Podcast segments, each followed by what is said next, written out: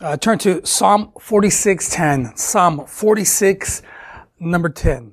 Guys, you ever been, you're like me, that you're always in a hurry.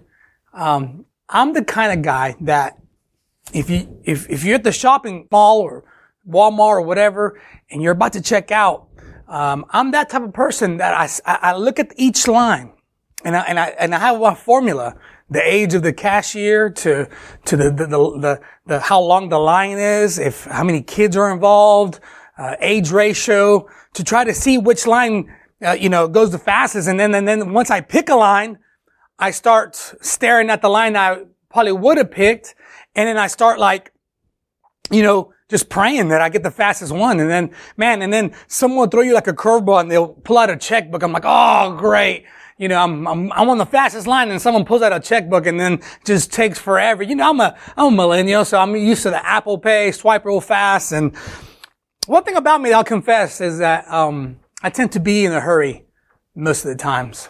And when I was younger, I thought that being in a hurry and being busy was a sign of strength and a sign of productivity. And, um, you know, I think at age 37 now, I find it hard uh, to do something that I believe God wants me to do regularly. And that simply is to slow down. To, sl- to slow down. Not necessarily the things that I'm doing, but so first slow down in my heart.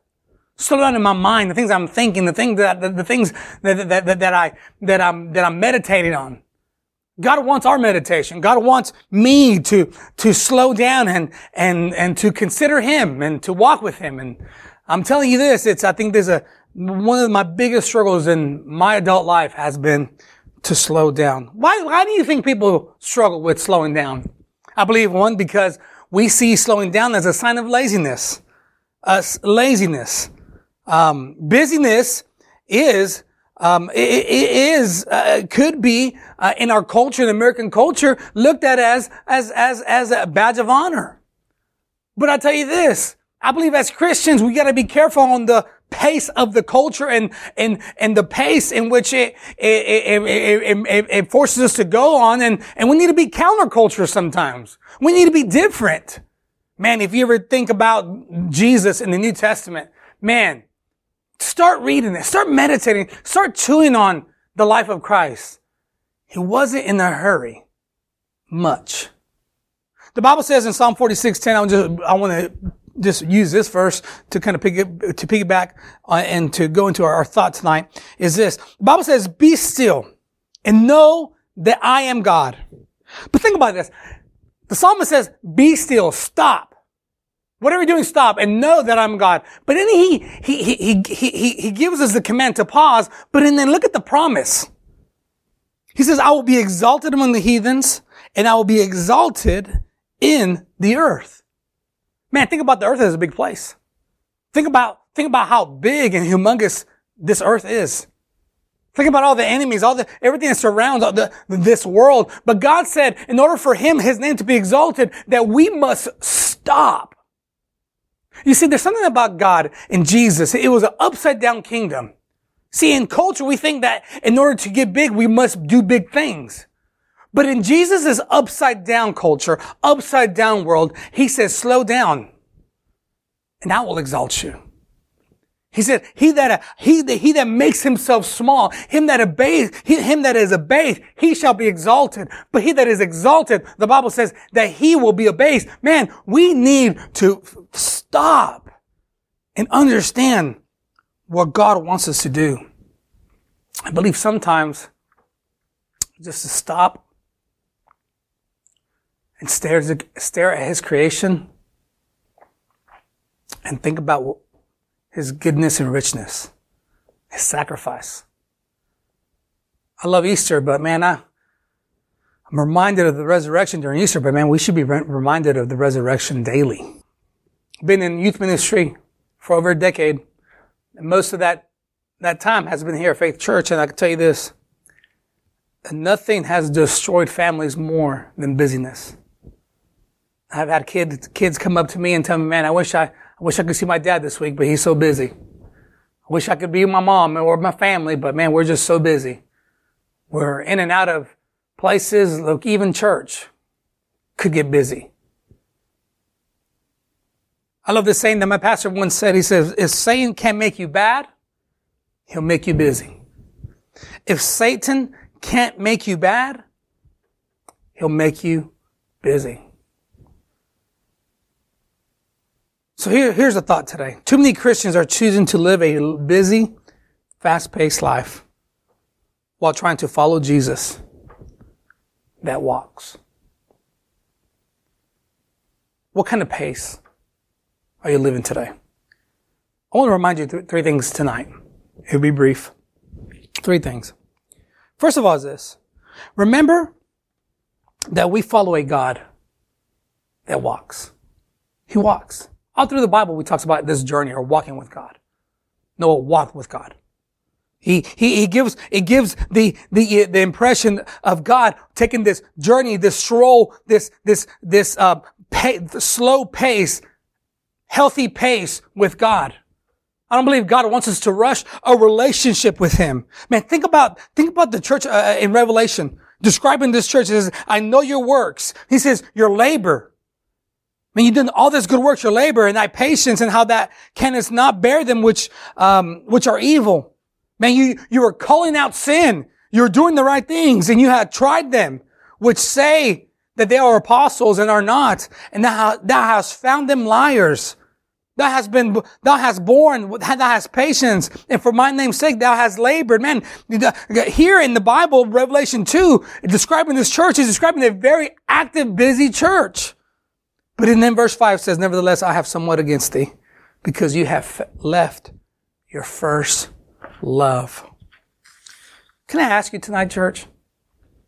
In the midst of all your busyness, could it be that you've left, left, you've abandoned, you have set aside what got us to this point? You have set aside the principles and the morals and your convictions that that stem from a lack of stopping and just realizing who's in control? Because our fleshly nature naturally wants to be in control every day. And if we ignore the presence and the power and the Holy Spirit working in our life every day, we're going to go at our own pace. We're going to, we're going to try to sprint with God where God simply just wants to walk. God simply wants us to stop and gaze and look and worship. That word labor in, in, in, in, um, in Revelation 2 means to an excessive labor and toil that produce grief and sadness. Can I ask you to do something this week, church? I, I tell the teenagers all the time, and, and I have a hard time following this, this um, example myself. Take five minutes this week, put a timer on, and just stop and think about God. Go outside, look at the sunset, and just worship God and just think and stop and realize that He's in control. Guys, I think sometimes we're scared to stop and be alone with God because we're afraid of what He might tell us. So it's easier to be busy. It's easier to go this and that and go from there because we don't, we don't have to come to the reality of maybe where we really are. The Bible says, be still. That word, that word means still means feeble, weak. Oh my goodness. Don't we need to be weak so God could be strong in our life? Don't we need to realize that, hey, that we're just feeble people with, without Jesus? Running our own strength? Running in circles? Because the true direction in life comes from a life devoted to Jesus Christ, walking with Him, journeying with Him. I want you to take the, the challenge of first of all, stop this week. Find a time to stop. Number two, find a time to slow down. To slow down. I love the story of Luke chapter 10, Mar- Mary and Martha. Jesus comes in the scene, comes into the home you got Mary and Martha. Mary, she's the one that took time to just spend time with Jesus, to be at his feet, to be worshiping Jesus. But the Bible says that, but Martha was cumbered about too much serving. Martha was more worried about the meal getting ready and prepared and the dishes getting washed. And she came at him and said, Lord, and she had a total meltdown and says, Lord, Do you not care that my sister has left me to serve alone? Bid her that she help me. But I love the way Jesus responds. He says, Martha, you, you, you, are consumed with your busyness. Martha has chosen, um, Mary has chosen to worship me. Man, there's sometimes we we just need to slow down and realize that God wants to work in our life. You know, the, you know the problem with, with with Martha is that she was so busy she didn't realize that God of the universe was in the living room. How many times do, does God have an opportunity or an open door, but we're so busy and we don't even see those opportunities because we because we can't see them because we're going too fast. Take some time to slow down. Martha was physically busy but spiritually absent. Busyness is moral laziness because it is often the same to our self-importance and our excuse to be inattentive to people. John Bloom. So why are we so busy? Why are we so busy? We are Christians, right? To be a Christian, to be a disciple of Jesus, a student of the Master, we are to be mirrors of Jesus Christ on this earth. So what kind of pace did Jesus live by? Y'all think about it. Jesus was, Jesus was under He was sleeping on the boat when the disciples are scared, when the storm was coming. He just kind of wakes up and, you know, kind of, kind of rebukes the disciples for the lack of faith.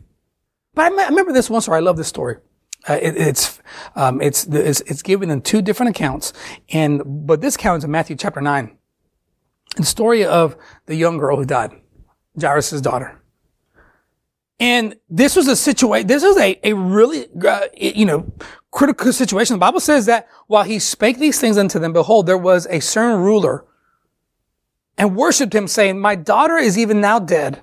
But come now and lay thy hand upon her and she shall live. And the man had faith. He knew that if, if his daughter got to Jesus, that his daughter would be, would be healed. So Jesus gets up and starts following. Man, if I were you, I don't know about you, I have a daughter. If she's, if she's dead and I'm going to Jesus and I'm saying, Jesus, man, we really need to get to my house now. Cause I know you're the only one that could help her. And we need to speed, we need to get an Uber, we need to call somebody, we need to get Amtrak, something. We need to get to this place in a hurry. But what happens in between her healing and when Jesus met the ruler? The Bible says, and Jesus arose and followed him. And so he did, and so did his disciples. And behold, a woman, which was diseased of an issue of blood since 12, 12 years, came behind him and touched him, the hem of his garment. For he, she said, within herself, if I may touch even the hem of his garment, I shall be whole. And Jesus took the time and turned about, and when he saw her, he said, daughter, be of good comfort. Thy faith has made thee whole. Jesus takes the time in this urgent need of this, this ruler and takes the time to heal, to heal Jairus' daughter. I mean, I'm sorry, uh, the, the, the lady with the issue of blood. Man, how, uh, how, how crazy is that? Man, if it was me, I'm telling you, uh, uh, we serve a God that wasn't, wasn't in a hurry. He wants to let us know sometimes that maybe, maybe we need to stop being in a hurry and let him know that he's in control. Slow down. What are some areas in your life that you, you just need to slow down? Some of us need to look at our calendar and just start pruning some things. Just prune some things. Maybe we need to start saying, no to some good things so that we can say yes to some great things. Saying there's nothing greater in my life right now than my relationships. You look at the Ten Commandments. The first four commandments deal with our relationship with God. And that should be first and foremost. How is your relationship with God doing?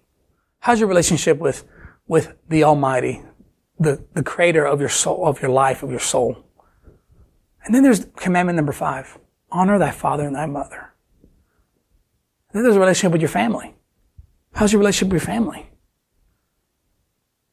How's that going? I mean, if there's, if there's anything can tell you today is that the time with the fam- time with family is being attacked. I've lost several family members this year and I've realized the importance of being with family. How about number three? The last, the last commandments is your relationship with others. I'm telling you this, y'all. here, here are the three most important relationships that we should, we should be always working on and establishing. But I feel like most Americans, most Christians in the average church don't have time to invest in these relationships God's, in, in, invest in these relationships that God wants us to invest in. Slow down. And lastly, I challenge, I challenge you with this. Start walking. Psalm 116.9 says, I will walk before the Lord in the land of the living. Psalm 86:11 Teach me thy way, O Lord. I will walk in thy truth. Unite my heart to fear thy name. How's your time with the Lord? Are you walking? Are you are you in good communion with God or or have you left, have you dusted Jesus behind you because of your pace? I'll tell you this today. My challenge to you, church, is let's, let's learn to stop. Let's learn to slow down and let's learn to walk with God. There's a price to pay for busyness. The results of busyness are brokenness, emptiness, and tiredness. Quit killing your heart. Start letting go of some things that are getting your way of these important relationships and the, the actual mission that God wants for us today. That's to love God, to love people.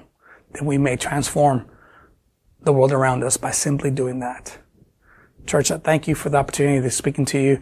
Let's learn to, to take time to worship Him today. Let's pray. Father, we love you. Thank you for our church. Pray, Father, that this would be an encouragement to the listeners of this, um, of this thought. Lord, we love you. We thank you in Christ's name. Amen.